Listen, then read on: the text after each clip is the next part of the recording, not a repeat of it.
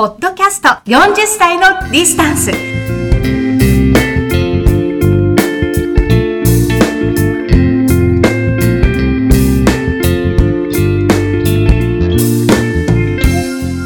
私 SDGs な元局アナ二宮智子です、まあ、SDGs Sustainable Development Goals 持続可能な開発目標の略称で、まあ、2030年までに世界を地球を良くするぞという目標なんですが私は普段この SDGs を推進する仕事をしています。仕事してます。酒井です。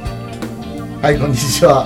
少年野球のコーチしてます。今43で今年44歳の村上です。よろしくお願いしますはい。仕事も実は年齢もバラバラの我々3人なんですが実は同じビジネススクールのゼミで学び2018年に一緒に卒業した同期なんですよね。はい、はい、仕事と学校そして修士論文という苦しみ、まあ、共に乗り越えた仲間と卒業後何か新しいことやりたいねということでポッドキャスト何でやることになったんでしたっけ？そうですね。あの知り合いの方からこの方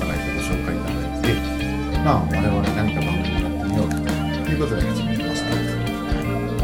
実は YouTube もそうよ。映像も撮ってるけど大丈夫？なんかすでに疲れた感じだけど大丈夫酒井さん。なんかあの思い描いたのと違うなと思って。いやいやこれ第1回なんでなんか意外と硬いぞと思ってまあこれから探り探りねやっていきましょうかね。はいこの番組は40歳のディスタンスと題して毎回ゲストをお迎えしその方の40歳に対する距離感を語っていただきます。40歳を超えた方もこれから迎える方も何か節目分岐点を思いながら、まあ、ゆるゆるとお聞きいただければと思います。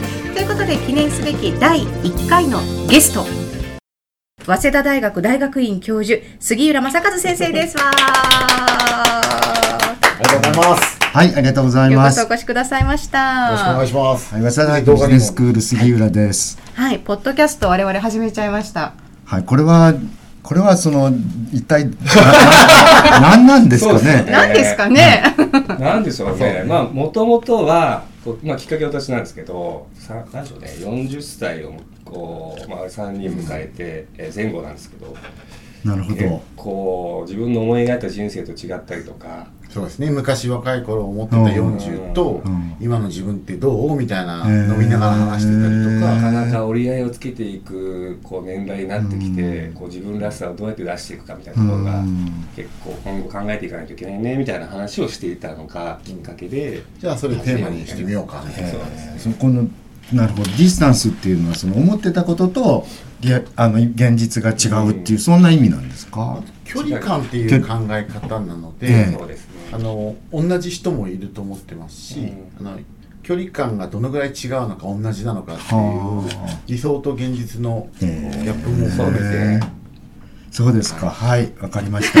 ありがとうございます。はい。すいませんねよろしくお願いします。いやいやいや、第1回のゲスト、杉浦先生がいいってリクエストしたの、りょうさんです。からね。そうですね。まず我々をつながるものっていうのは共通点は先生ですし、我々はやっぱり人材人事系のお仕事してて、まあ、師匠なのでまずはこういったお話から先生から始まらないでどうするとはい。いうのが我々の意見です。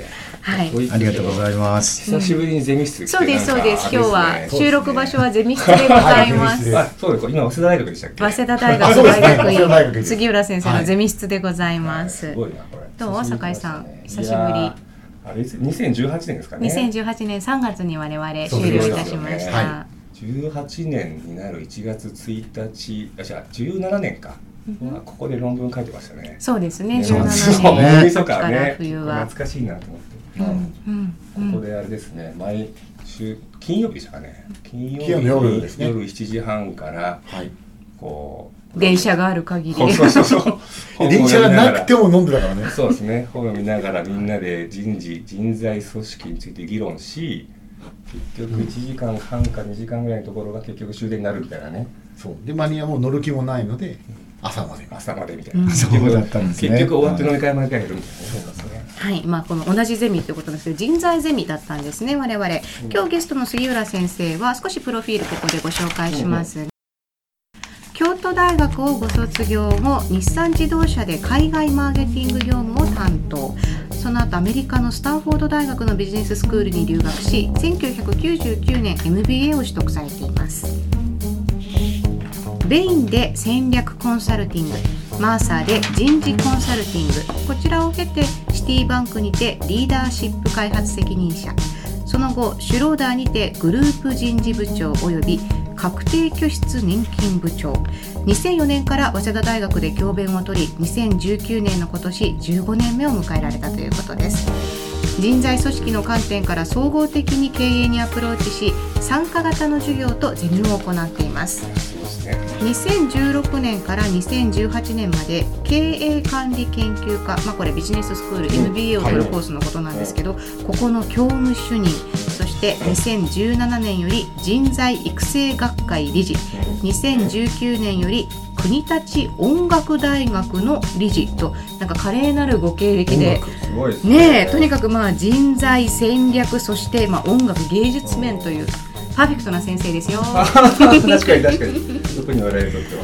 ねえ。人材育成学会って何なんですかちなみにあこれは、まあ、あのいわゆる、えー、と研究を発表し合ったりする学会ですよね。はい比較的若い学会ですよ。こと今年は早稲田で、えー全国大会が行われるんですよね、それに関しての発表。そうですはい。えーそこの理事されるそうですねはい。で今年はまああのこここで行うっていうことで、まあ、これから準備に忙しくなっていきますけどなるはい。そうですよ傍ら国立音大。そう。国立音大。大間違えました。国立ここカットね。国立音大。がそれそのまま使うけど。音楽大。学音大とのつながりはどういった経由で？ああこれねうんと。確かに。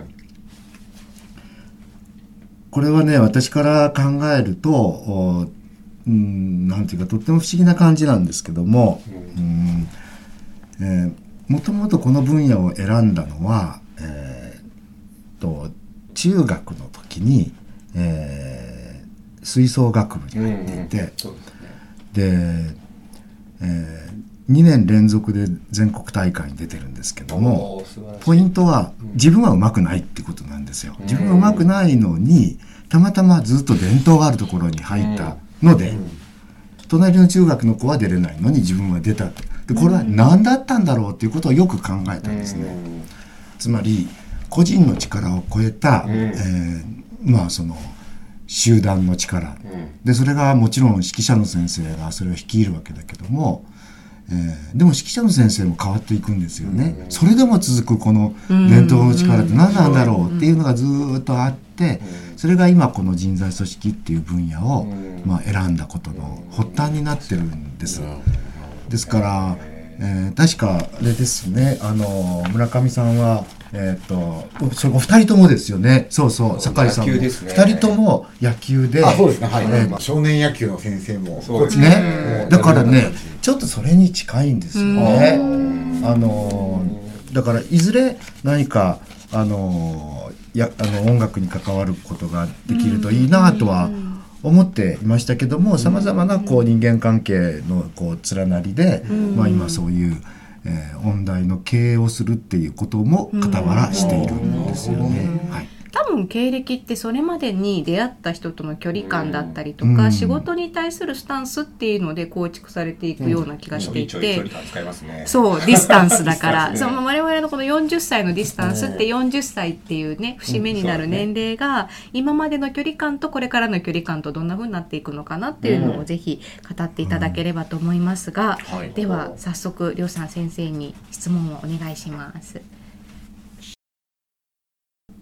私も人事経験がやっていて先生も若い時に人事部長されてたってことだったんですけどどんな経験当時されてたのかなっていうのが聞きたくて、まあ、このあのポッドキャストのテーマであるディスタンスっていうことであると、はい。自分の当初のお若い頃に思っていたこととは違うことをしてますよ。うん。おーねなるほど。若い時は、うん、ともともと,、えーっとじ私のキャリアの特性は、えーもう今からずっと前ですよ。もう今から何年前になるんだろう。えーっと今から何十 今からそれぐ計算もできないくらい前、えーうん、前に、えーっと留学をしてるんですよね。だから当時はそれはとても珍しいことなんです、アメリカに留学をしてるっていうのは珍しいことで。なのであのでまあ海外にいて日本の日本の工業製品がこう元気にね売られている。1970年頃ですからね。あの日本の企業がどんどん輸出を始めた頃です。なのでそういう仕事に関わろうと思って、えーで自動車会社で輸出の仕事をしているわけですから、あの当時はあの明確明快なこうイメージというのはあって、えーまあ、最初はこう本社で仕事をしてそのうち一度若くして海外に行って、海外の現地法人で働いてそして、えー戻ってきて、で日本で少しこう例えばもう少し責任ある仕事をしてね、で次は海外にこの責任者として行って戻るっていうまあそういう道を考えていて、大体40ぐらいでそういうふうになっているといいなというふうに思っていました。あけども一方で自分の気持ちの中にはあのずっとそのさっき言ったそのななんでこの個人を超えた力っていうのが組織にはあるんだろうっていう気持ちがずっとあったのであのすまあその人事とか組織といった分野には興味はあったんですね。それでビジネススクールにいあのアメリカに行ったんですけれどもあのその時に自分が一番好きな科目はあのそういった系統のものだったんですね。ですあのそれで、えーまあ東京にでそうですねどどこから話したらいいかなえーっとだけども結果的に40の時には人事の仕事をしていたんですよ。で、えーっとそのち違いが何でっていうのはまた後でご説明しますけども、えーつまり描いていたのは海外をなね行って、うんだに行って戻ってまた行ってというような、うんあの感じを描いていたんですけれどもあの結果的に、えー外資系の企業の人事部長をしていたのが40歳です。であのとってもラッキーだったなと思うのは、えーそそれほど大きな組織ではないんですけども38歳の時に人事部長をしてますから、今思うとやっぱり若いんですよね。でやっぱりその責任者に小なりといえども責任者になって見えることっていうのはあるので、はいあのねなのでそれは今思うととってもでもじ我ながらよく仕事したとは思いますよ。あのプロフィール伺ったところでそろそろお時間迫っております。はいはいはい引き続き第2回もお楽しみいただきたいと思います。それでは一旦ごきげんよう。ポッドキャスト40歳のディスタンス。